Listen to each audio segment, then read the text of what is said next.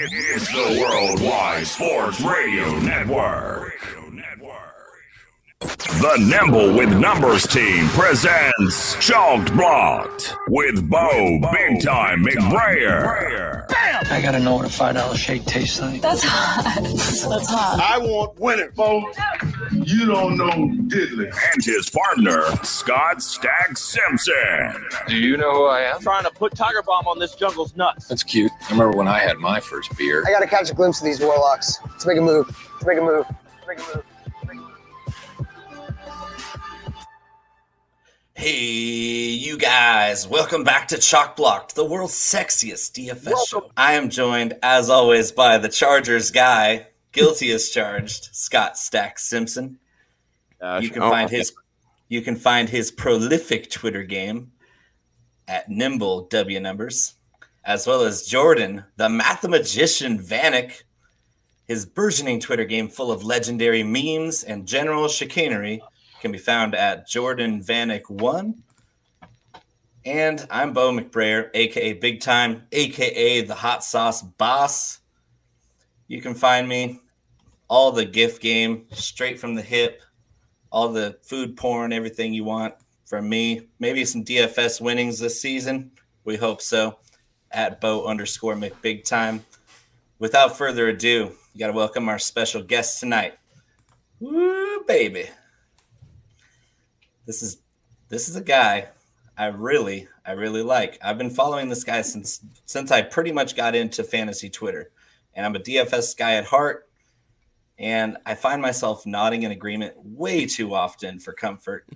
When I when I when I see this guy post on Twitter, I'm just like, yeah, yep, everything, yep, uh huh, uh huh. And I like to troll people. I like to disagree. I like to be the contrarian, but not with this guy. You can find him on the FTN network. He's a writer, analyst. He's also the host of Fade the Chalk, which might be the sexiest, second sexiest DFS show in existence. Fade the Chalk, no relation to Chalk Blocked. This is Mr. Debro himself, Derek Brown. How are you doing, buddy? What's going on, guys? Thank y'all for having me. Um, hope everybody's had a great week. It's Fantastic Friday, so I've got a drink poured. I'm ready to roll through DFS. We're gonna talk all things football. Thank y'all for having me. It's gonna be a blast, man. Boys, raise your glasses, raise your bevies. To Debro. He's vodka pop Scott over here. It, it's actually an all natural cherry lime good pop. I'm trying Sure not it to be not try. I'm trying not to be such a badass, Bo. And so you know, uh, it's just a little thing I'm doing called not drinking alcohol uh, for a while, and I'm going to break that fast when I come visit you. Uh, I'm so excited to have D on because uh, he jumped in a couple weeks ago to a clubhouse that Mike and I were doing for the Fantasy Millionaires and just chopped it up on the break. He wasn't prepared. We didn't have a schedule. He just came in and went boom, boom, boom, boom, boom, boom. So now we actually have some content that we're going to chop up and we're going to get into today. So I'm really excited to have you on. Thank you for coming on. Uh, you you work with people that we all love over there. We love uh, Steffi Smalls. We love Noisy Huevos. There's a bunch of friends that you work with over there. So uh, everybody, please go do follow uh, Derek. His Twitter is at d uh, bro underscore ffb, and then the FTN. It's FTN Network. Uh, follow them too on Twitter as well, and then fade the chalk. Right, that's and, and that at fade the chalk. Yeah, there you go. Three At in a row. Fade.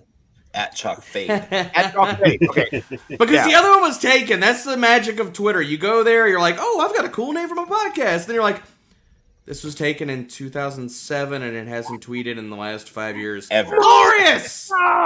Glorious! I, I don't even know who to call to buy it from, right? right? Like, I tried to hit up the guy that has my real name when I got on Twitter, and I was like, how about $50? And he was like, how about hell no? And I was like, yeah, you, you haven't tweeted in six years. What are you doing with this? And he's like, How about no. go bleep yourself? I was like, golly, man. I was like, okay.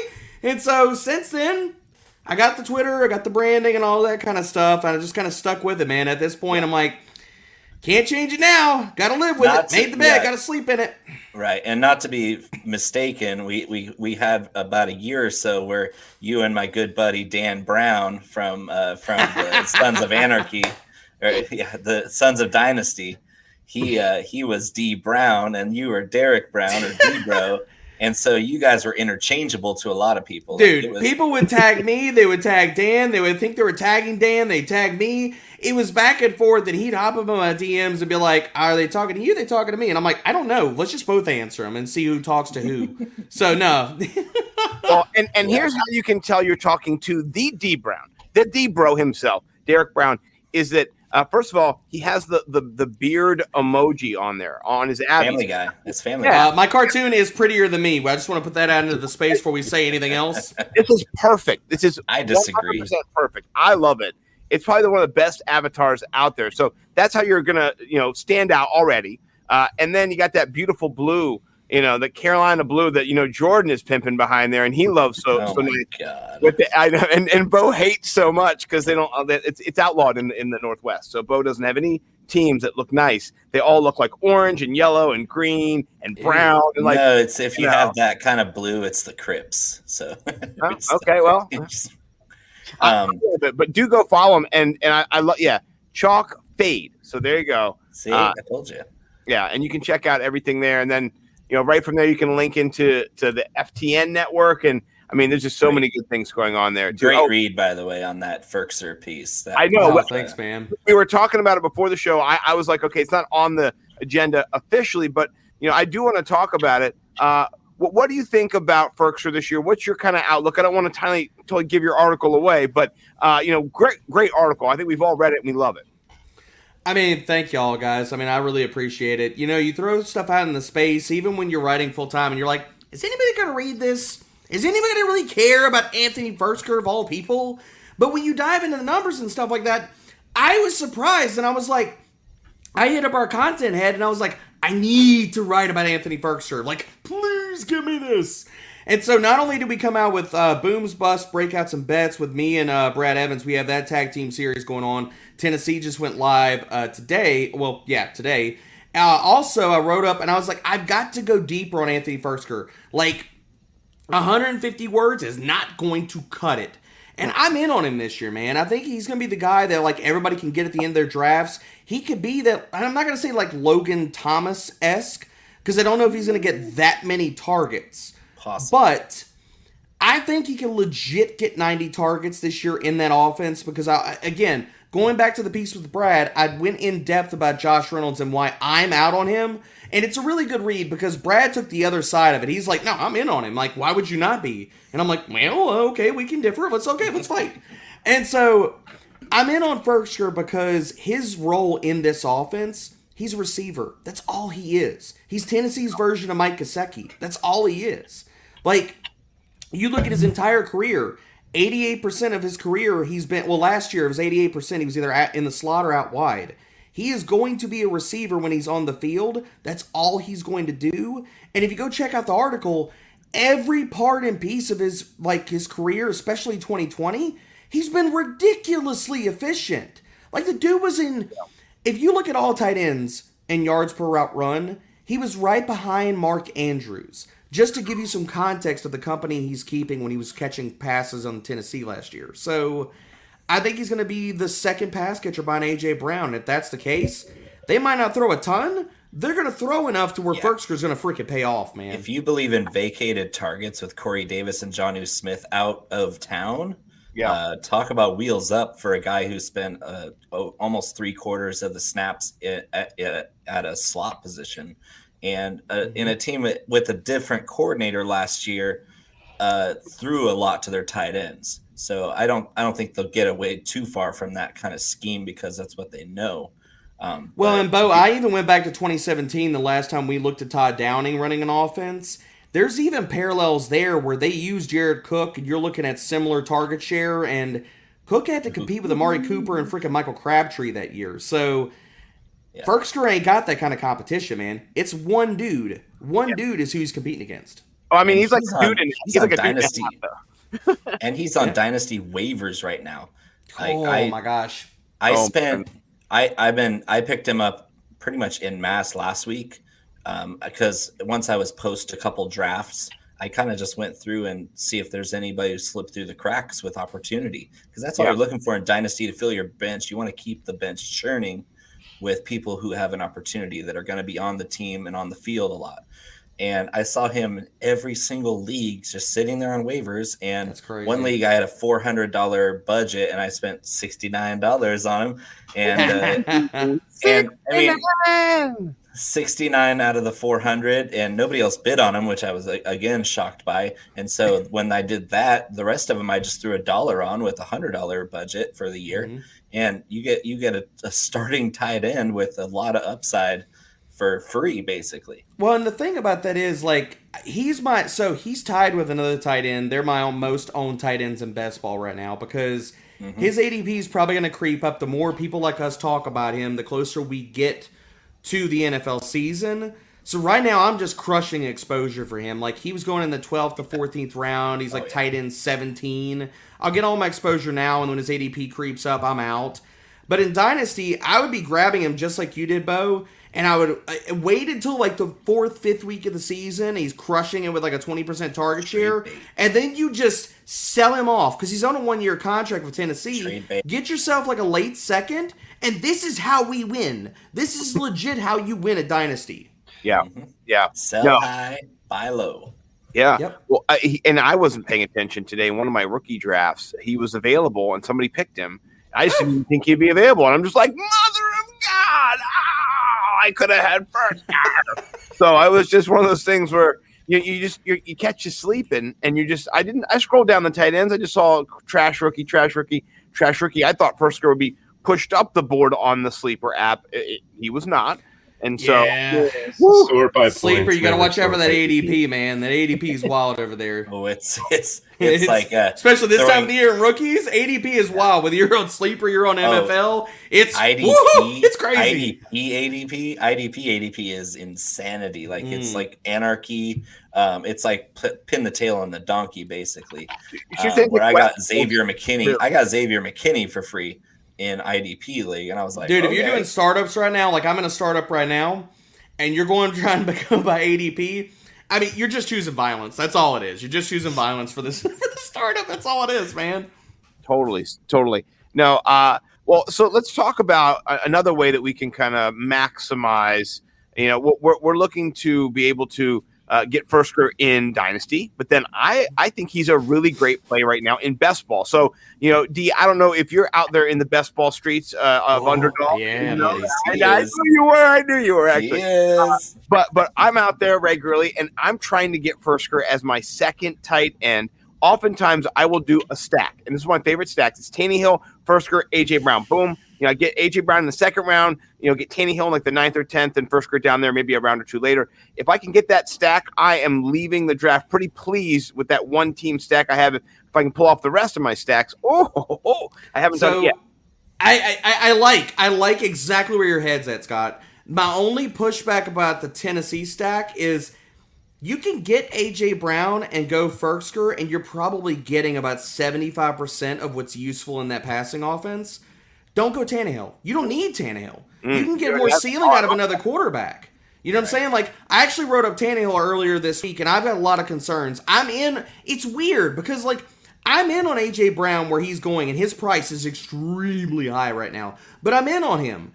I'm in on him, and I'm in on Firkser, and people are like, "Why the hell are you not in on Tannehill?" And I'm like, "You could be in on these other two players and not like the quarterback because mm-hmm. if he's going to hit a true ceiling, he's going to need probably more than those two players at least weekly and stuff." So He's gonna have to I- I- I love the Tennessee guys. it in best ball. I, I, I do have my concerns about Tannehill, but I, I'm with you. I'm with you on AJ Brown and Firkser. There are a lot of drafts where, like, and I made it to, I was this close to the final table and the bubble and Best Ball Mania last year. I'm bound and determined. I've been out on these best ball streets since like they like put their first tournaments live Yeah. on all sites. And so I've been grinding these things even before the NFL draft, before like when I started digging into prospects to figure out who the hell these guys were and why I should draft them.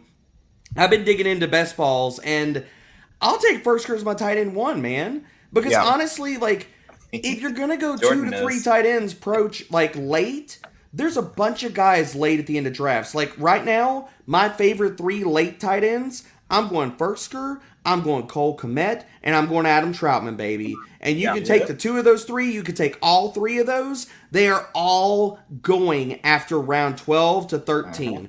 All of them. I'll and every one one of them every one of them could be the second option in their passing game. It can happen. I'll throw another one out there for you in a high volume offense that's going to score a ton of points, red zone threat, back from injury. I'm getting him in the very end, uh, Blake Jarwin. And Yeah. Jordan knows. Jordan knows how I've far, added him on my DAX how, stacks. I'm, I'm, yeah, I'm in on that. how Like- far I punt tight ends in best ball drafts if I Yeah. don't get one of the top four. It's Like, because I, I consider Kyle Pitts in the top top four tight ends for redraft. I'm kind of in the minority there where I'm just like ADP, just I'm just blowing it out of proportion. Oh, I don't care. I want that. I want a piece of that guy everywhere, no matter what the format. And so, yeah, you can blame me for Kyle Pitts going in the third or fourth round of redraft or best ball. um, but Jordan knows if I don't get one of the four guys at the top, I punt tight end as far as I can see. And Yeah. I've, I've had a couple. I've had a couple of best ball drafts where I went rounds 13, 14, 15 with Firkser, Trautman, and Jarwin, yeah. and no, and I'm set. best I mean, I, I'm with that, man. Like, the other thing about it is, like, you can just get extra equity, especially if you're doing these large field tournaments. And mm-hmm. if you get, my whole thing is if you get to the final table and you're sitting at the table and you're like, okay, what portion of this meal am I going to get that y'all, none of y'all schmoes are getting? Who are the players that I have or the combinations that I have that you don't have out of 150,000 people or That's the 50,000 key to people or winning the 10,000 whole people? thing. You got to be Like, different. It, it- absolutely, man. So like those two percent rostered players, players that people are like, oh, I just love to hate on them. Like if you're gonna correlate some of your stacks late, like if I'm going Dak, yeah, hell yeah, give me Jarwin as a tack on piece at the very end of mm-hmm. it. Because if injuries strike to Dallas, could he be really huge in that offense? Absolutely. Oh, yeah. I mean, look, another guy that people hate, and I have never uttered his name. It has never come out of my mouth until this year. So people can go back, find me on Twitter, check the receipts. I don't delete shit. Okay? you will not hear me hyping him in any previous season. I was actually fighting people out in the streets last year hyping him. Chris Herndon, man. He's free. Nobody wants him. And everybody thinks they know who's going to catch passes for the Jets. Do we really? Does anybody really know that? No, you don't. Nobody knows it. No, no, and I like that because what what you're really thinking about, and this is a DFS mindset too, and we're going to talk about that. This is a DFS style show. We're out of season, but we can always cultivate a DFS mindset. These guys, these bros here, all DFS baseballing it up and on the razor's edge of a hundred grand, and you know, I know, Jordan, you're going to get to talk next. Don't worry, brother. I'm throwing to you this. So, uh, he doesn't need to talk. he does. He definitely does. But so so here's the thought process about Chris Herndon. If nobody has him and you have him, maybe he doesn't do anything in the playoffs, right? That's fine. But maybe everybody has the same Kelce and Kelce has a dud and you got Herndon and he goes for 20, whatever it is. Who knows? So that just gives you an opportunity. Whereas you want some of those same players other people have, you're probably going to have some of those same players. But like, where's that upside for those players uh, that everybody else does not have? So Jordan, throw it to you. Who are some of the guys that you're looking for who have that low ownership, maybe in best ball that you're trying to rally? It could be tight end. It could be any position though. I Don't mean, I've, I've been, Benjamin. Don't I've been thinking Benjamin. tight end the whole entire time because you know we we've had you know a little bit of talks about it and like my late round tight ends. I love Gerald Everett and I actually love Dan Yes. Arnold. Yes. Dan Arnold is the tight end that I actually like for the Panthers offense because of the fact Ian Thomas ran the third most routes out of tight ends last year. He did nothing in those routes, but he ran it. He was running them. He was out there. He was having a good time, good at whatever. and, running like, him terribly and covering himself. He's just doing his best to Marcus Robinson, baby. It's all I mean, Fitbit time. He, he's he's out there Fitbit. I mean, like Dan Arnold has had some big games in DFS wise, and like Mhm. we have a problem in the red zone because DJ Moore doesn't score in the red zone. He's not been doing that in his career so far. He's just not a touchdown guy. Robbie Anderson's not really that touchdown guy in the red zone. Terrace Marshall is. Terrace Marshall's a rookie that I like, but Dan Arnold, the other guy that I'm looking forward to for that reason. I mean the the rookies this year. I know, I know, Derek Brown or Derek, you got you got excited when I said Terrace Marshall. What what other what other rookies are you liking? Because I know Mr. Bo over here is drafting Kyle Pitts in the third round, but Oh, besides, gosh. besides the one everybody talks about, No, Who do I, you I like? take him in the fourth for redraft or best ball. I don't go that high. Good lord. You're gonna give me a heart attack, Bo. I can't pay that price, man. Not even in FFPC leagues. Like, oh, shoo, you, oh no, I can't do it. I can't do it. when Can't he do it. scores Can't do it. 250 when he scores 250 fantasy points as a rookie because he's going to replace Julio Jones, not Hayden Hurst. That's going to be what's hap- what happens. I mean, look, I Double- get it, man. I'm not. I'm not gonna hate on you in your own show. I'm not gonna sit here and push back too Go damn hard. I don't But- care. My problem with it is that we're all baking in, like everybody's baking that into Kyle Pitts. You're literally baking it in that he's going to be historic from the time he hits the field. But then it, I I just feel like Kyle Pitts, a lot of us are cherry picking the outliers that we want to believe in. Because it's like the entirety of like social media is like, oh, you you have Kyle Pitts? Oh, give me a high five. Let's go up top, baby. but you talk about Baltimore throwing more, then you're like, oh no, you're an idiot. You talk about like uh Devonta Smith being good at 166, and people are like, well, you might be smart, but you could be dumb too. So it's like we're all cherry picking our outliers here, man. And I'm just like, well, I mean, Kyle Pitts is a man child. I'm not gonna sit here and dispute that he is going to be if he is like Travis Kelce esque or like a top five tight end from the time he hits the field, he will legit be the the unicorn of all unicorns. Like you that's could put posters of that dude, and but that's that's what everybody's So- doing, man. Like So I, here's the here's how I justify it to myself. So when I look at a, pl- a rookie group, or or even if I take it to sophomores, like who do I want to push my chips all in on? And who else is? And who can I? If I pick out one or two players every year to smash, just like like take the hype and then just go farther. Like last year, I mm-hmm. wish I would- I had done that with Justin Jefferson because eh, before the draft, I had him ranked as the wide receiver one in that class. The draft kind of shifted things around. He went, ended up slipping to number three. And so it wasn't a huge deal, but having him behind Lamb and Jeudy. But when you when you look at go look back, I bet on Jeudy to take that smash first year, and it ended up being Jefferson. But I always push everything all in on a couple guys every year. Mhm. And if you hit that, even if you're way ahead of ADP and you hit that and you have him everywhere, you win everywhere. Like everybody who had Justin Jefferson last year just completely obliterated everybody because they were getting him late. That well, that's that's the only spot I'll push back on that because Jefferson was basically free. That's the big difference. You're paying up for Kyle Pitts in the middle of rounds. Where like his ceiling projection is close to other players' medium projections at that point. That's my only difference in that. Like I agree with you. Justin Jefferson was the sauce last year. Like him and Chase Claypool, you got them late in best balls. Oh, you were crushing, man. Uh, you know, so I mean, I, I I'm I'm with you on like I'm really big on like if you believe in your process and you believe where you're at and you've done the homework and stuff like that, don't be cute in these drafts. Like there's a certain amount of time where we get too damn cute with ADP. ADP is a false construct. We all Yeah. it moves. Yeah, it is. ebbs and flows. It moves a lot. Get your damn guys. Like Right. don't play this game of I'm gonna I'm gonna wait like until next round and maybe I get him.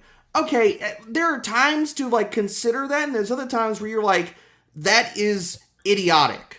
If you've just spent like the time and the hours putting into your process and you know where you stand on these players, and there's a bunch of like other players around that, and you're like, uh, no, no, no, no, no, eh, no, no, hell no, oh, not not you either. Then go ahead and get them. Like get them around early. Once you get outside of like the past like top five rounds in a best ball draft, ADP is a false construct, and a lot of times, once you get outside of those top five to six rounds, forget it. Throw it out the window. The hell with that shit. Yeah. And, So- and I'll agree with you there because um, I'm considering Pitts as a wide receiver. I'm I the only thing that's tied in with him that's is next to his name on position eligibility. If I bake into my rankings that uh, he's a wide receiver, he's never going to be lining up in, on the offensive line. He's not going to stand to block on any snaps. He's going to be in the slot or out wide every single snap. I'm not going to grade him as a tight end. Yeah. I can put him at tight end because that's where he's eligible, but I see him as the wide receiver one in this class above uh, Ja'Marr Chase and above DeVonta Smith, above Jalen Waddle, above everybody. And so if I figure if my wide receiver two is Ja'Marr Chase and I'm predicting about 220 points, his rookie season in Cincinnati, and I have Pitts at 235. I mean, 235 is not a humongous number for a rookie wide receiver. It's it's big, but it puts him in that wide receiver late uh, like back end wide receiver one, front end wide receiver two number. And so that's that's where I have Pitts, and that's why I'm drafting him alongside those wide receivers in that same group. Yeah, I mean the tight ends also like I'm speaking of best ball drafts. It's half point. It's not full point. It makes Yeah. a huge difference. There's not a lot of points at tight end. It's all about touchdowns. Like Yep. you just want guys in high powered offenses. That's why I love Gerald Everett so much, just because of the fact that he's with Russ, red zone. We've we've watched uh, Will Dissly, we've watched Jaco or Jacob Hollister. We've watched these guys have 20 point weeks with Russell Wilson just because. And with D'Wayne Eskridge and them going three wide, the middle of the field is just going to be wide open. Like Yeah. Everett's I just gonna love that call. Jordan. I really do, man. I, I've been on Gerald Everett. I wrote up some early uh, best ball draft stuff over at FTN Fantasy and FTN Daily. Uh, this is probably about two months ago, and I wrote up Gerald. He Gerald Everett was in that piece because for all the reasons you're talking about, man. And the other thing that doesn't get talked about enough is their new offensive coordinator the was the positional coach for the Rams, and he was the he was on staff when they drafted him in the second damn round. And his Yeah. for one of his first things when he landed in Seattle was, "Hey, oh, Gerald Everett's a free agent. Come over here. Come He see started me. him Come over me." Higbee for two years. So yeah, the only reason Wow. Higbee got the field is because Everett got hurt. Everett's a And a damn stud, forget. dude. Like I love it. You look He at all started kinds of over metrics, Higbee every game that he was in there with uh, healthy. Dude. that's- that- He's a beast. He's an absolute beast. Like if you look at the, like the last two to three seasons and broken tackles per receptions, Everett Mm-hmm. is a monster. All he needs is volume. That's legit all this dude needs because the talent is there. give Yeah. him the ball. I love it. And I think you saw last year their offense did when when DK was bracketed and when Tyler Lockett could not get free. I mean, they had more. I loved it. Moore did a great job. I loved him in DFS. He was a really good play. Uh, he won me some money, you know, and, and Jordan as well. We all kind of talked about this, uh, you know. Uh, but you know, I know Bo, Bo didn't. I know. You on the Moore train, Bo? Yeah, but Bo was on there sometimes as well. So, A couple but times. I, they they they, they did didn't not guess it right. they did not yeah they didn't guess right they didn't control the middle of the field like that's one thing they just were lacking and you can go deep as much as you want but when when they know it's coming it's a lot harder uh to, to get that completion. And even if you have somebody like dk you know because two on one is hard. It's just you know it's hard for the one to get there uh unless it's uh you know randy moss. Then it's like you know two on eight. Who cares? Or one on eight. Who cares? He can still get it. So that's what i learned this Yeah. week on fantasy I want to stay on the tight end train here because we've seen some quote unquote tight ends signed by NFL clubs this week. Uh, the faithful Tebow and the fluffy, the fluffy, you know who that is, Kelvin Benjamin. the muppet top Um, man The faithful and the fluffy are re-entering the league as quote unquote tight ends. Are your antennas perked up at all for DFS ramifications for the Jags or the Giants if these guys make the team? I mean, if Dontari Poe can get, can do a jump pass at the goal line, why can't Tebow reincarnate himself from the swamp? Oh Lord. Um I think Tebow is there for two reasons. I think Tebow is there to sell jerseys, and I think Tebow is there to sit here and take all the heat off of Trevor Lawrence. Because just like we're talking about on this show, we are not talking about Trevor Lawrence. We are Right. not talking about Trevor Lawrence's shoulder. We are not talking about Trevor Lawrence, the number one pick in the NFL draft. Wanna talk Everybody is talking about Tebow. That's all they are talking about. yeah and if I mean, that's why Jacksonville brought him in, that is incredibly smart from a Yeah. PR perspective. Everything. I don't even. I, I I'm not gonna be surprised if Tebow doesn't even make this team. I actually think that he probably won't. They'll probably carry him through training camp, preseason. If he shows something in the preseason, which, whew, um, I'm be curious if we get some preseason DFS. I'll be out there grinding, baby. Um, I might have some Tim Tebow in some preseason action. Um, I you know past that, no. I, outside of preseason DFS, no, no, no Tebow, and I can't even talk about Kelvin Benjamin, man. I can't take that even Yeah, seriously. that's ridiculous, isn't it? That's I mean, That's it's, it's You're, you're talking about Jordan's best favorite player of all time. Jordan loves himself some Kelvin Benjamin. That's No, Gettleman no, throwing that dude sir. another biscuit. That's all that is, man. And look, I Kelvin Benjamin is an easy punching bag. We can all sit here and, and talk about it and stuff like that. His what he game did did, dry up like a Popeye's biscuit. Oh man, look, I know he's had a lot of stuff off the field happen and stuff like that. So you feel for the man, you know, like I, I props to Gettleman for even giving him a shot to try to get back into the league, but do I think that he breaks camp? No. Not considering the depth chart, not considering where his shape is, probably because the other thing you heard about the first reports that came out, they were like, well, the first day that Kelvin Benjamin, we tried him out, he didn't look like he looked like a guy that hadn't played football in forever. And the next two days, he looked a little bit better.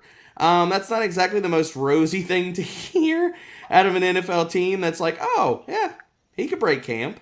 So props to him for at least getting a shot, for Gettleman giving him that shot and stuff like that, because he probably doesn't deserve it at this point in his career.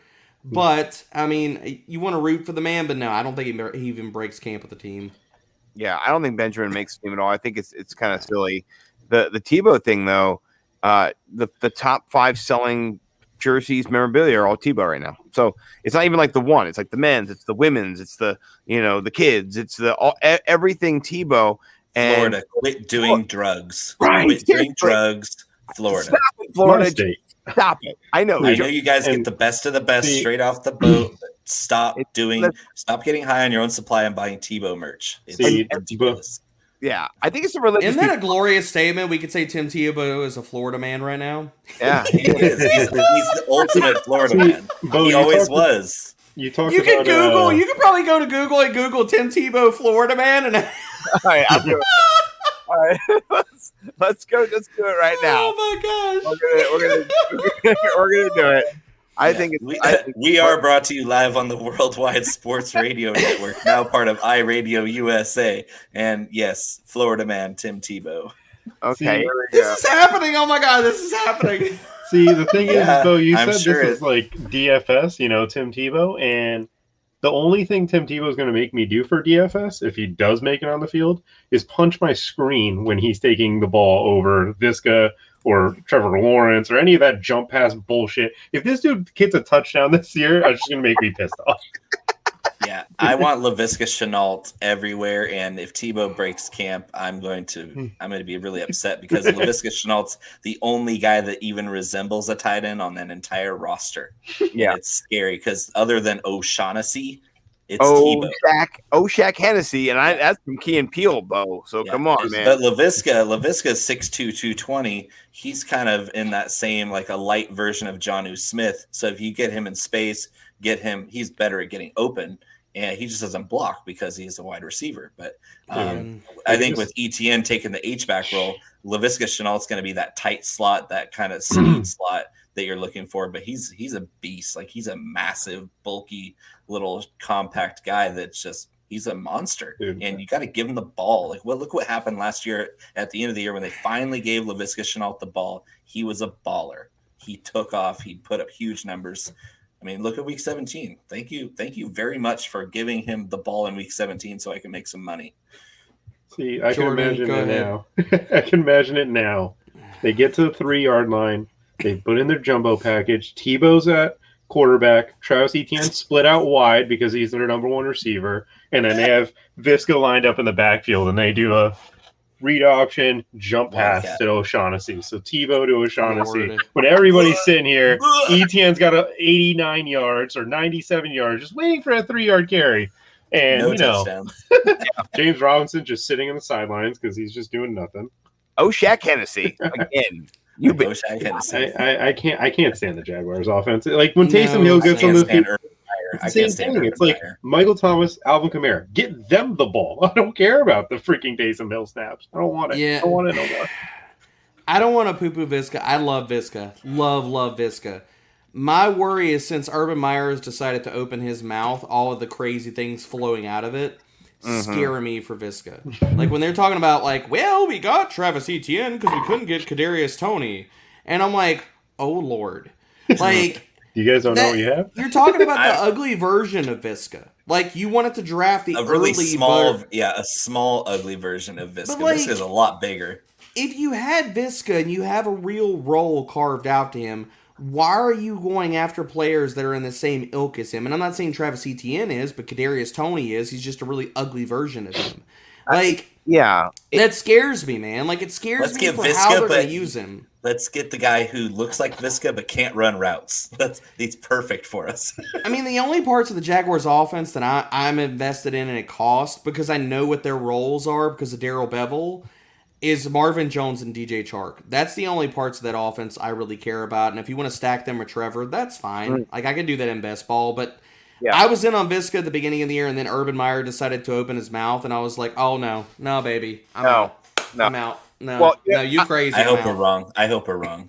Well, I, I hope I'm wrong. I hope I'm wrong. I hope Urban actually uses him. But the crazy crap that's flowing out of his mouth scares me. It really does. very scary. It's troubling, and he's not the only one. We're going to take a quick three minute commercial break. We'll be right back, and we're going to talk about another crazy coach who uh, used to be a head coach, who's who's now a positional coach, who's saying crazy stuff in Detroit. Uh, and I, I, I'm beside myself. I feel the same way uh, that Derek feels uh, in his craziness about this situation, about Urban Meyer and what he's doing with with Laviska. It's just it blows my mind, uh, and we're going to get back into that uh, in three minutes. So we'll be right back. It's the Worldwide Sports Radio Network. Actually, we'll be interviewing as a team. We're here to f- shit up. Now back to Chalk Block with Bo and Scott. Check it out, you're now rocking with the best. Dominated display a new sound. Go live on stage. Oh, there we go. Welcome back to Chalk Block. We, we are joined now by the usual cast of characters. Uh, I, we have a hunchback. We have Bo McBig Time. We have D Brown from the FTN Fantasy Network. Well, it says FTN Fantasy on there. Do you do FTN and fantasy? Do you do both? Because I know there's a lot of umbrellas over there. Dude, I do everything and all things. I'm the Swiss Army knife. Um, we've got three arms of FTN, so we do have the the main FTN network handle, but the three, uh, well, I, I want to say four arms. There's FTN Fantasy, FTN Daily, FTN Bets, FTN Data. I don't want to like steal any surprises, but uh, working on a lot of things behind the scenes right now for that as well. I, I love that. That's really cool. Uh, so uh, here's what I'm supposed to do coming back. I, I'm supposed to do the read for for bigtimeflavorco.com. So let's see if I can nail this right now. So what you want to do right now is you want to go to bigtimeflavorco.com and you want to order yourself some hot box gourmet small batch hot sauce. This is my favorite hot sauce in the world. I'm not even kidding. I, I'm addicted to it so much so that uh, I have uh, bought several cases and I'm rocking the gear as well. This is my my sweatshirt. It's comfy. It's this is awesome. You can get this at Viridian Global. I got my hat as, as well. And when you're over there at bigtimeflavorco.com, make sure that you get yourself a bundle because you got the the taco sizzin, you got the the the, the rub, uh, you you have uh, the clucking hot. I mean, you got it all, Bo. Yeah, I mean, so please do go get yourself. Did I miss anything, Bo? Anything I need to get my my uh, No, uh, enter the promo code CHOCK21 at checkout and get yourself 10% off.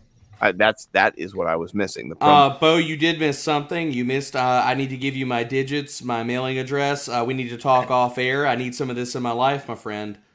It- you, like, it is you like delicious food? Is is that something you like? is delicious Uh, food? I am a part-time grill master and, and smoke master. So yes, we need to talk off air, my friend. I got to get an order heading my way. Yes, sir.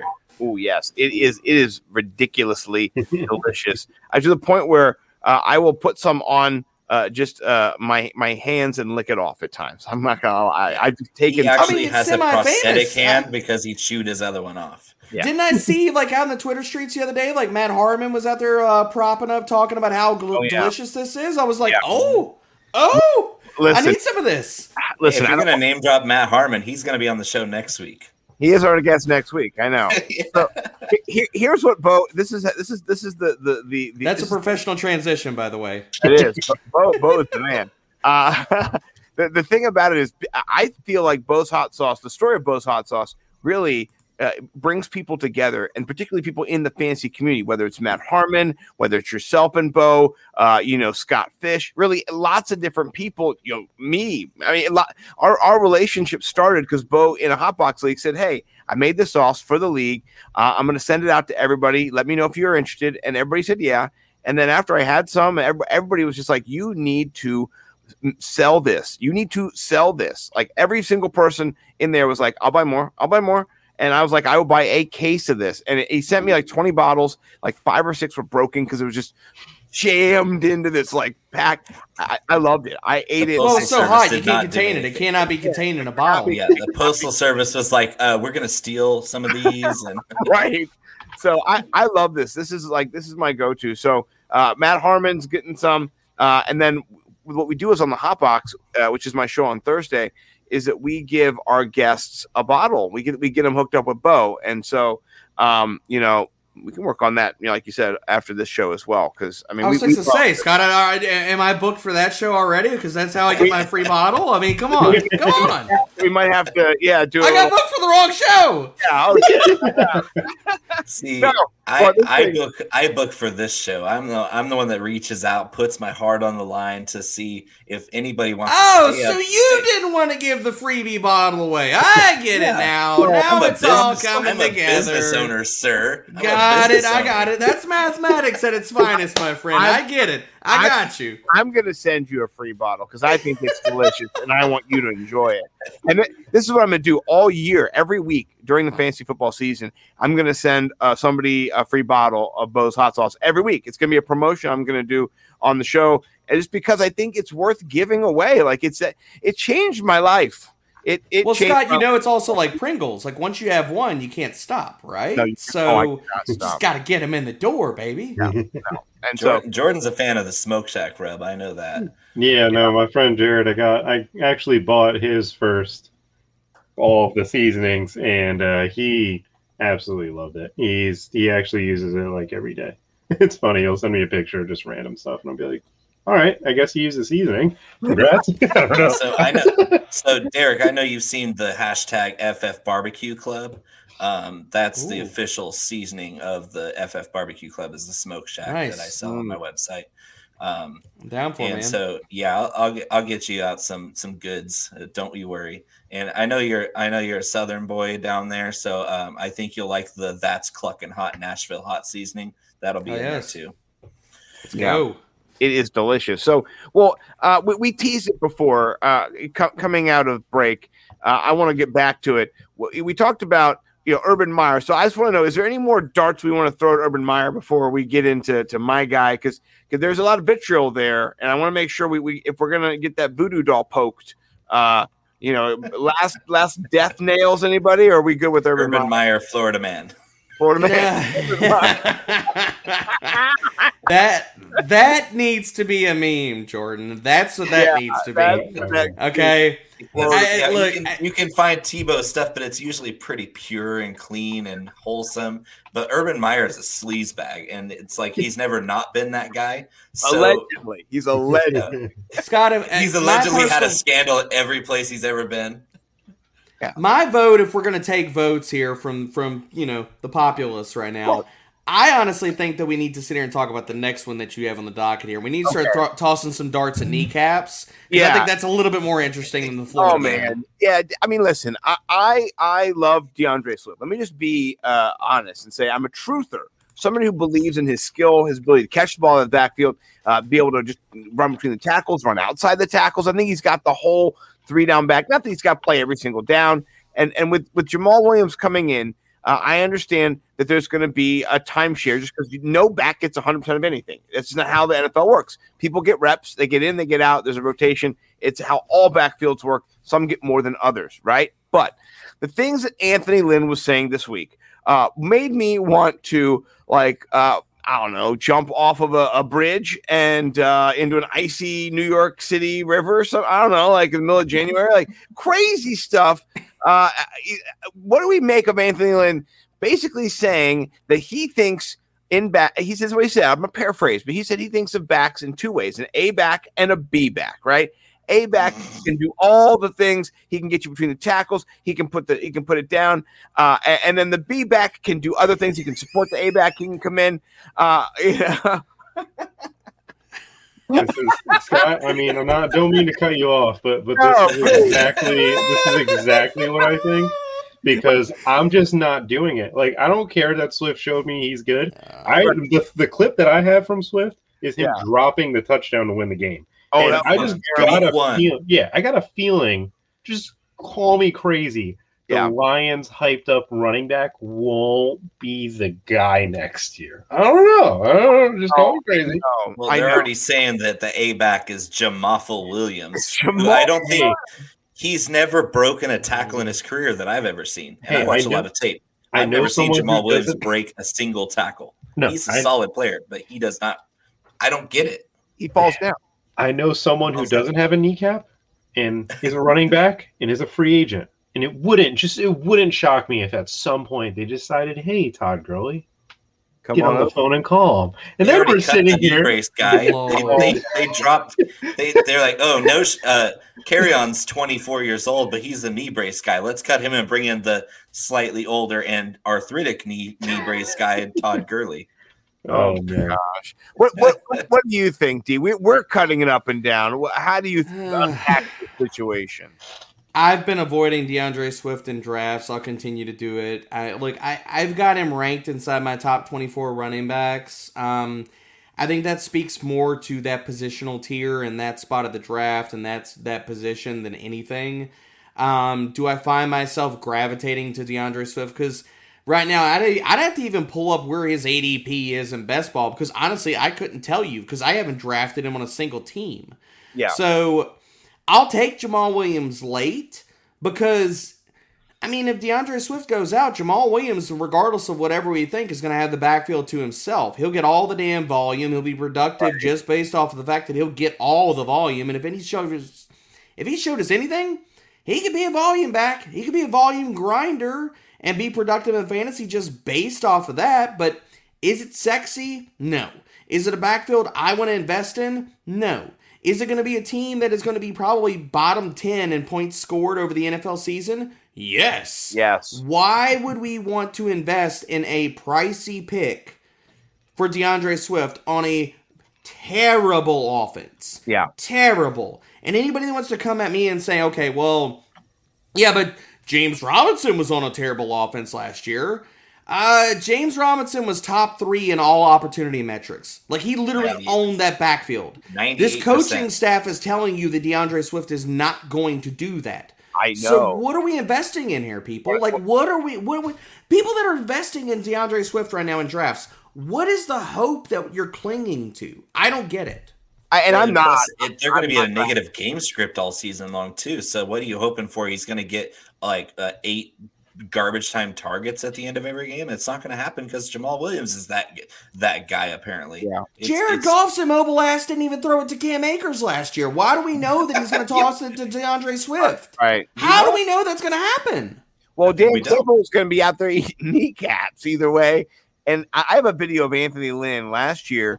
He he was down double digit, two scores. He was down on like the five, and he decided to run the football Terrible. like three straight times. And they ran the clock up. The game ended. They didn't even score the touchdown and get any points. They got He, nothing. riv- he rivals Freddie Kitchens for the Yeah. worst It- it- uh, it in-game decision making in the history of head football coaching. They asked But him. you look at that entire staff, it's all old school bro mentality. From Dan Campbell to Anthony Lynn, it's literally full on tank job. I will, as much as I'm crapping on them, I will give some credence that I did think that they had a good NFL draft class. I thought that they got good value. They built through the trenches. They did what you need to do if you're going to try to sustain longevity. Their draft class was really, really good. Now I know we're giving them all kinds of hell about like fantasy and this year and stuff like that. So in the long term, I do have hope because underneath the surface, they did some really smart things. It's just everything they say and do, regarding like like what we care about in fantasy, it's all terrible. Horrible. I'm just waiting for I'm waiting for Anthony Lynn to come out and say, you know what, Penei Sewell's going to start at outside linebacker. We don't want him at left tackle. it's like it's He's like a fullback, baby. He's a fullback. He's an Yeah, H oh, he- back. He's nasty. You know what? He's nasty and he's physical and he's going to play quarterback because Jared Goff can't throw it. Well, it- Penei, you know how to throw the ball. We don't care. You're nasty. It makes my mm. Jamaal shares better uh, because I was grabbing him later, just in a few best balls earlier before any of this broke. But it just bothers me that Anthony Lynn is even coaching again. And it's nothing against him as a person. It's just against competency. Like, well, I'm not against competency. I'm pro competency. He's against competency. And and he would come in and ruin the, the DeAndre Swift fantasy experience, just like Urban Meyer has the potential to come in and ruin Laviska. He's ruining James Robinson. He's ruining two people in one you know, fell swoop. Uh, Gardner Minshew got ruined last year by someone else. Like, yeah, I, I, just hate that. That's one of the things I do hate in fantasy Lynn, the most. Is, Anthony Lynn Schottenheimer the Chargers last year. That I, that roster would have ha- been a playoff roster with literally any oh, warm-blooded look what human he did being. To Tyrod Taylor. Ty- Tyrod Taylor got stabbed. You know what I mean? Like, come but on. He still wanted Tyrod Taylor to play over Herbert with a stabbed lung. he still wanted that. I can't. I can't. I can't. These, and these guys are in charge of our money. That's what bothers me. Is that when I get my thousands or my hundreds or my tens of cents, whatever it is, I'm up against Bo, and I'm at the goal line. I'm they're like, you know what? We re-signed Adrian Peterson off the practice squad yesterday. Bring AP in for the goal line, kid. Oh. He likes to chop the knees. You know, when like, Kalen Ballage is inevitably cut in camp, I bet you the Lions are going to pick him up because Anthony Lynn loves him some Kalen Ballage. Oh my gosh, yeah, Ballage, man. It it just. All right, I gotta I gotta control myself here. He loves himself. They'll sign. They'll sign. Ballage. They'll sign Frank Gore for the veteran presence. right. Frank Gore, his 17th NFL franchise. Yeah, uh, but Frank Gore is only going to agree to the contract if he can bring his rocking chair with him. Uh, Frank Gore will only agree to the contract if there is a bylaw uh, way, way underneath that they draft his son when he comes out, and both of them can play in the same backfield. Right. That'd be so sick. He does a handoff. They hand off to him, and then he hands off to his son, uh, and then he goes for three yards. Read option. I'm the mobile quarter, or wait, the immobile quarterback, and I hand it to you. somebody, somebody did one of those things. They were like, "It's 2070. What's the headline?" And I said, "Frank Gore just retired." You know, after spending 69 seasons in the NFL. You know. No. I, I, I, would say Frank Gore invested in robot legs and runs for 11,000 yards. Right, right. Frank Gore is the cyborg president of our country, right? Oh my gosh. Okay, so after what, many assassination attempts, Frank Gore lives. so, all right, Bo. Like, everybody who comes on, Bo likes to talk food at the end of the, you know, as we kind of transition out. So, big time finish. Big time finish, Bo. I, I Bo, you know, I want you to give your shout out first, though, because uh, we got a pizza shout out. I love pizza. Who doesn't yeah. love pizza? You know, uh, but what's your pizza shout out? So I got a DM a couple of days ago, and I normally my DMs are you guys. It's it's it's getting bothersome after a while. Scott will yeah Scott will send me his his DMs, and Jordan will send me his his his baseball uh, close bets. Um, but this this week I got a special DM from Outsiders Pizza. And Outsiders Pizza, if you don't know them, they're a Detroit style frozen pizza that you can get at Target.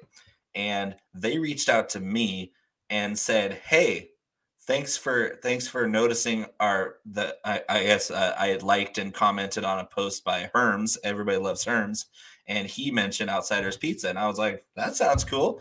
And Outsiders Pizza sent me free pizza, like they had it shipped directly, like dropped off, like from I think it's shipped S H I P T from my local Target to my to my front door yesterday. And so shout out Outsiders Pizza. Get it at your freezer section at your local Target. It's good stuff, man. Detroit style pizza, that caramelized crispy edge of cheese. Yeah, good stuff, baby.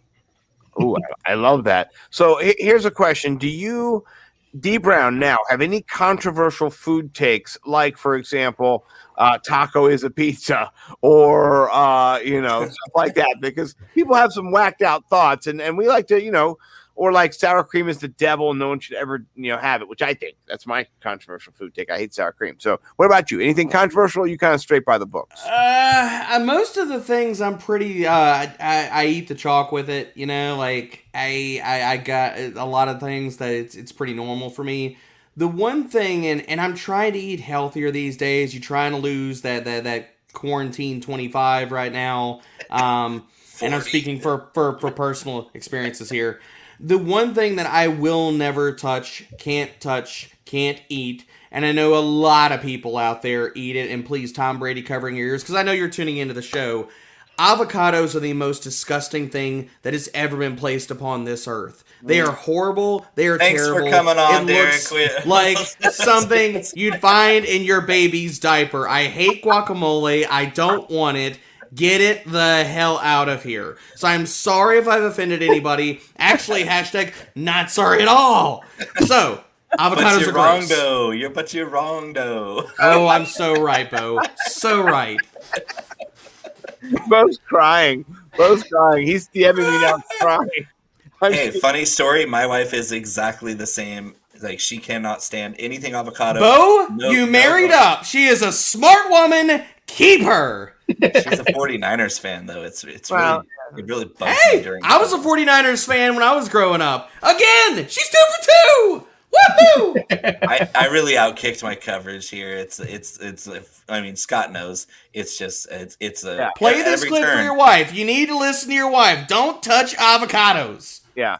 I can't not touch them. They're amazing. I, I mean, My they're wife- the my wife- out there. yeah, my wife loves them. I I don't. I'm not. It, here's what I want. I want a lot of uh, spicy salsa, and I like bows and stuff like that. That's that's where I go. I go with the spicy salsa. So uh, I don't need the guac, and, and I have cheese. That's why I need cheese and salsa and chips. You know, Give what me I mean? 17 pounds of cilantro and I'm happy. Oh, that's good too. Oh my gosh, I put lots of cilantro in my guacamole.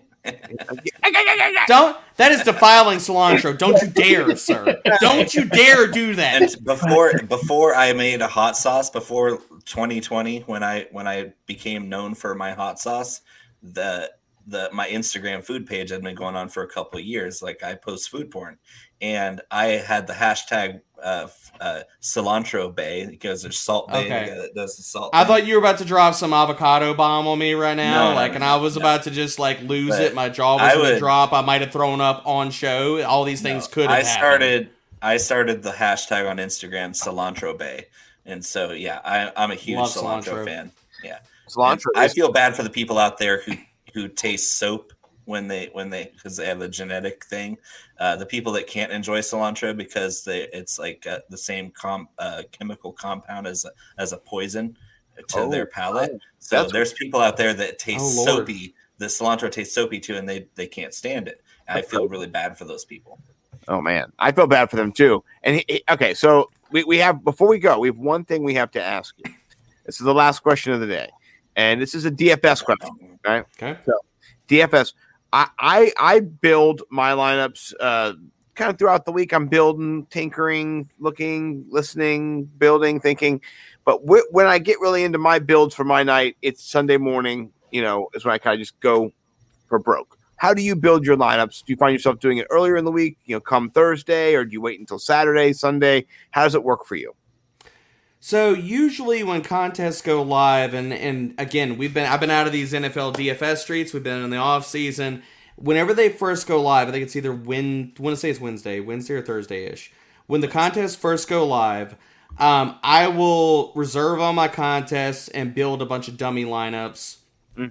And in that process, sometimes like you're just like, okay, I need to reserve, reserve, reserve, reserve, reserve. And then other times, like I'll build some dummy lineups and I honestly don't come back to them until Saturday night. And on Saturday night is kind of my late night grind fest. That's kind of when I'm starting to look at it. And a lot of it's like Sunday morning, like for, for FTN, we're in the discords, we got live shows, all kinds of stuff. We're adjusting the news and, and trying to help out all of our subs in the process, all the way up to locks. I'm answering questions, I'm finalizing ranks and stuff. And when I'm in all of that, while I'm sitting here trying to build my own action and get my own exposures and my own lineups, I don't want to do that and feel like I'm either on one thought train because one player got line, uh, uh, you know, he got ruled out. So now it's like, oh, I need to sit here and be playing this 4K running back. And oh shit, was everybody going to play this 4K running back? You know, so a lot of times the late night. So we have um, it's like FTN After Dark Saturday nights. Um, one of our awesome experts, uh, Fantasy Guru Drew, hops into our Discord at about.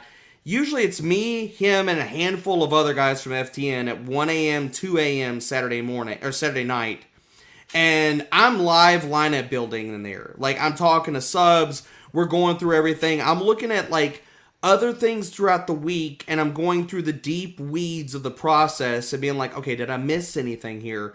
So Saturday night is really when I do all my lineup building. And then Sunday, I tinker a little bit. Like I'll adjust to news. I'll be like, okay, and I'm not a, an opto guy. I don't run 150s, things like that. I am a, a three max guy. I play a lot of single entries, um, and I spread my exposures across there. So I might run 10 lineups, and that's kind of where I, I I'm usually like at max. I'm running maybe eight to 10 lineups on a Sunday. And so I hand build all of my lineups. So I'll go through all my lineups and say, okay, is this guy like a one of eight, a two of eight, a one of ten, two of ten, things of that nature?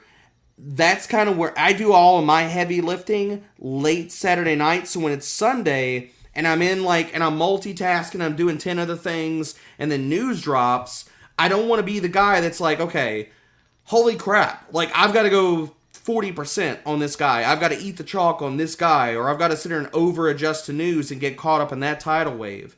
So Yeah. really, I want to get most of my heavy lifting in my process um, in on on Saturday night. Yeah. Yeah, no, I, I like that. I just like to detach from my family uh, for hours. he does that.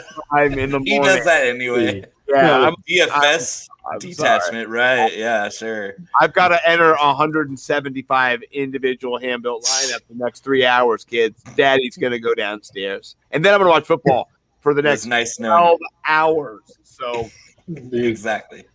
so and and D we're gonna we're gonna invite you to when you're doing your late night Saturday grind uh, to tune in to Chalk Block during season because we're moving to Saturdays and we're gonna do a two hour show.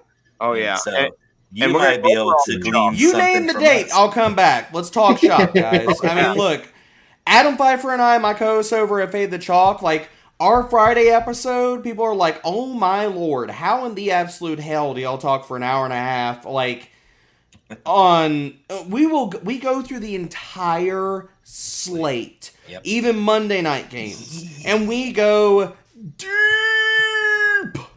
and trying to give people the goods, man. like John Holmes deep. You know what I mean? You have to, Yeah. dude. Like these DFS streets are tough, man. Especially football. The Yeah. competition is sharp, and it's gotten sharper over the last two to three seasons. I've only been playing DFS uh, for the last three years, um, and I've noticed it immensely. You've Yeah. either got to get weird, you got to hit, and you got to get your lineups right and stuff like that. And people are like, you always hear like, "Oh, you play 150 lineups. I mean, it must be easy to lose that." Get, come on, sign up. Let's get some head-to-heads, baby. Me, me, Right. and those those those streets, and let's talk Yeah. about that. You can Come play your me and- 150 and lose all your damn streets. money. It doesn't matter. Right. Come at me in the head to head streets. I ain't scared. I was at 88% last year. oh, Bo, Bo was taking my money, uh, but actually he was taking Pete Overzet's money because I was taking Pete, Pete Overzet's money and then I was giving it to Bo. Because at one point Pete came out like the last three weeks of the season was like, I want all the smoke. Send me the smoke. So I started sending him head to heads after after three weeks of, of like pretty pretty good games. But I beat him three weeks where he was like, I'm I'm not doing that anymore. He's like, I'm, I'm the I'm- guy in that dark. I'm in the. I'm the guy in the dark cash games alley with the with the shank. Like Yeah. it's like like oh you want to you want to challenge me to a head to head? Oh that's, that's cute. How much money you got? Yeah, I used to. I, I'm full GPP. The last two seasons, uh, my first year into it, I dabbled in both. I'm I'm full GPP now. Um, I only roll GPPs and stuff. Um, and a lot of there. times, I I just I, I can't play cash game streets. I don't want like ownership or, or roster percentages. They dictate a lot of not everything we do and stuff like that, but you're playing the game of who is everybody else playing versus who am I playing, and you're playing the the overall roster percentage of your entire lineup versus okay, you know how much chalk can I eat or am I eating, and looking at all of that like. I just I don't want to be locked into doing that in cash games. I get it, and I know a lot of people that do it, and they make a lot of money doing it. It's just everybody you you, you play enough DFS, and you kind of understand where your mind goes, where your brain goes, where your thinking goes, and mine automatically goes to outside the box. Like I look deep at matchups and stuff like that, and I'm like, who's the two percent guy that ain't nobody gonna play that got walks in with two tutties? Who's that punt tight end? Who's the pay up option? You know, who does who's the pay up option that nobody wants to pay up for? And if he goes off, then shit, you're you're shipping it all, dude. So that's kind of why I stick to GPPs now because I uh-huh. feel like I'm trying to get my brain into a cash game format when I play it, and it just doesn't work. Like I don't think that way, and I'm like, I can't. I'm not gonna force myself into this box, and it doesn't. It doesn't work because then I just end up losing, or it doesn't work out well for me. So I just go with what works. Yeah, maybe you doubt yourself because you're not fully committed to that strategy because you're in a different context, you know, and and so I, I am trying to get better at kind of all of it, and so I'm just kind of playing here and there. And I, I got into a rhythm last year where uh, I would play GPPs and I do the Milly Maker, I do other tournaments. I would do pretty well. Uh, you know, I, I, I broke even most of the time, and I felt good about that. Uh, and then I would I would play head to heads, and I do pretty well in head to heads too. And I do the the hundred dollar double up, and I like the double ups because if you get a small enough field, you just got to beat half the people for that hundred bucks. And so, uh, working with Bo, he was so good over at nimblewnumbers.com. Shout out, uh, you know, uh, a little self plug there, and Bo's writing that I was able to build winners more often than not. You know, so I won. You know, maybe five, six hundred dollars after you know at the end of the year, I was up that uh, in the cash. So I kind of learned a little bit how to do cash, and it is a totally different thing. I'm a GPP guy too. Like that's my my thought. It's just like I'm the only I'm the only cash guy here. Apparently, gonna- I mean, i'm so curious what what this year is going to bring for us, man. Like last year, you see certain prevailing thoughts in DFS and stuff, and last year, playing all those punt running backs, like the guys that were out, nine times out of ten, unless you're talking about Tony Pollard in that week versus San Fran, those guys were traps. There were a lot of weeks where they were just horrible traps. Um, when you want to talk about Madison, you want to talk about other weeks with like Chase Edmonds and stuff like that. Madison there were a lot. good. Madison of- is good. Never has been good. Never will be good. No, there were a lot of Madison, traps out Never there, but Madison. A lot of that you can kind of see like and and you see like one of it's like how the play is how the season's going i'm really curious about what this season's going to bring for us yeah, no, uh, Jordan, uh, wh- what are you thinking over there, brother? Uh, I'm I'm just listening, taking it in because me and Derek seem to think very alike. I am a GPP player. I dive deep into box scores. I look into matchups.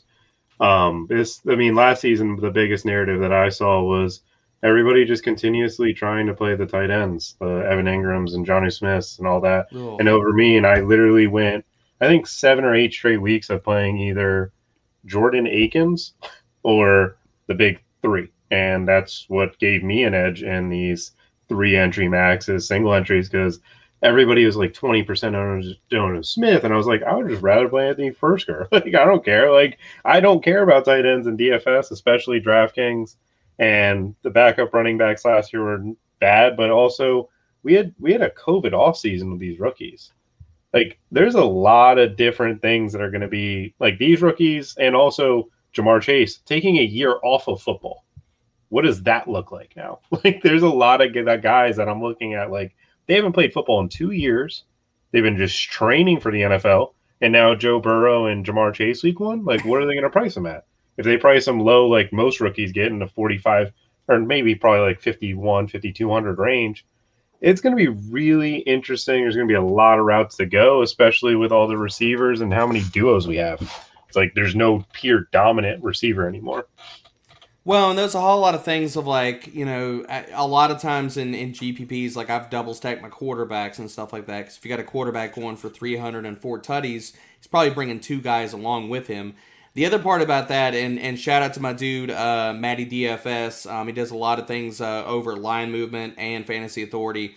He's one of my favorite DFS guys. We we we uh, we talk shop a whole hell of a lot. He's incredibly sharp. One of the things uh, he started doing last year, and I started doing as well, is tacking on your quarterbacks that you're on. Just tack your tight end on there, man. Go go tack your tight end onto that stack. Get your correlation. We talked about that with best ball, but it's there for DFS. Like you think the quarterback's going to go for 350 and 4, 400 or whatever. Um a lot of these high scoring, whether you're looking at over unders, you're looking at high high totals and stuff like that. Yeah. Tight ends coming along for the ride, baby. Yeah, yeah, no, and, and last year, tight end was one of my favorite things to kind of to dance with each week.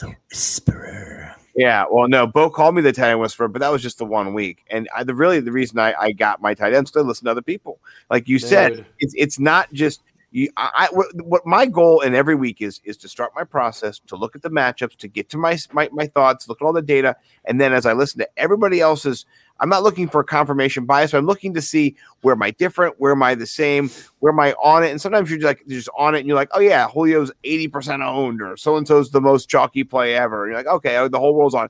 But other times it leads you to a place, you know, like Jordan mentioned earlier, where your data goes, wow, I have an edge over this. And so Yeah. tight end was just a, a spot last year where I, I love always punting at tight end. Like that was my favorite thing to do. And whether it was getting, you know, I don't know, um, uh, Hooper uh, in, in Cleveland, you had like 3 Mhm. touchdowns per week, whatever it is. Th- those types of plays, they're there every week. I had a graph that I would use every week. I put in my data over nimblewnumbers.com and I would see the tight end variance. And besides Travis Kelce, there'd be a new number one every single week. It would just change. Jimmy Graham would be up, somebody else would be up. And so you can't uh, be chasing uh, that mid round tight end. You got punt or goes high, like Jordan said. So I love that, that you know, the strategy is kind of developing. So it is interesting to see what's going to happen this year. Uh, I think it's going to be a lot different. And uh, from last year, just because we're going to have an off season and we're going to get to see preseason, like you said. And uh, on that, we do have to go. We're kind of over, but you know what? I, I like going over. Uh, next week, we do have Mr. Uh, reception perception himself, Matt Harmon. It's really cool. Really excited about that. Uh, and uh, after that, Bo, do we have? Uh, is it Lofty coming on after that? Yes, I So, believe Dave, I Dave Lofgren's coming on. Dave Lofgren's coming on. So, uh, you know, it, it, you know what? Here, I, I need to do this. My, my my cans are on, so I haven't been wearing the hat backwards. Let me get the hat back up. Yeah, that's why I put my hat backwards. Come on, we have we have Debo here. Come on. There we go. there we go. So, yeah, all all, all hats back. Uh, and so uh, we're excited that you came on this week, D. Thank you so much for for checking us out here on Chalk Block. We are on the Worldwide Sports Radio Network, uh, and we're brought to you by uh, the one and only Big Time Flavor Code. Bo, is that your dog, your cat? What's going on? Just So, sewing shit. machine. Your sewing machine, uh, of course. High T with the sewing machine. How, how how did I know? So, but thank Life you skill. guys. Shout out to Hotbox Sweaters. They're made in house. Yeah. Bro, is that why it took so long to get here? You were sewing this bad boy? crocheting mittens. I'm crocheting. Yeah, I was like in between commercials. He's like down here at the bottom crocheting it for you. oh man, this feels so good now, Bo. You made it with your love. So no, My thank grandma taught me well. She did. Uh, and thank you everybody else and, and, and check us out in the comments as well. Uh, points after is in there. Craig, as always, love Craig. Craig's always hanging out. So uh, do, do make sure you follow D Brown uh, and all the good people over there at FTN Fantasy. Follow Bowman Big Time. Follow Jordan Vanek. Uh, and, and please, I mean, I'm sure you're following me, but uh, follow me as well. Uh, we'll be back next week. Thank you guys. And we are on the Worldwide Sports Radio Network. It's the Worldwide Sports Radio. Network.